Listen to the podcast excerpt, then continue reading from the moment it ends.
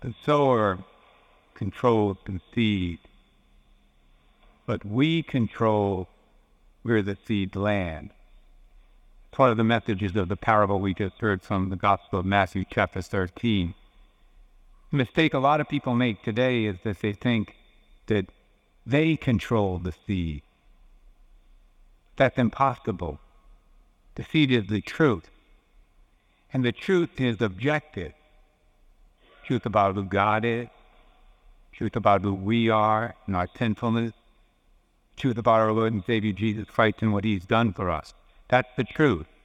That's the objective truth which is scattered all over the world by Jesus the sower through His church.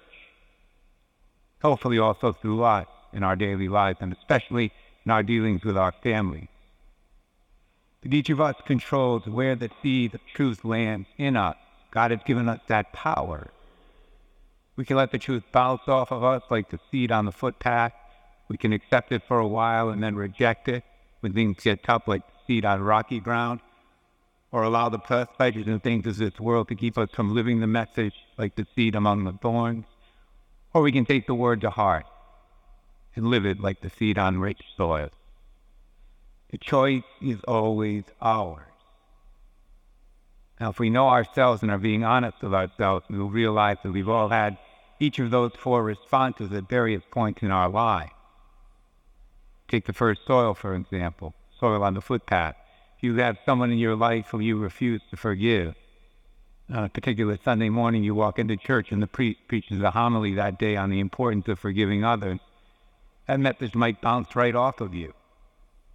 But a month later, you might hear a sermon with a similar message and respond to it differently.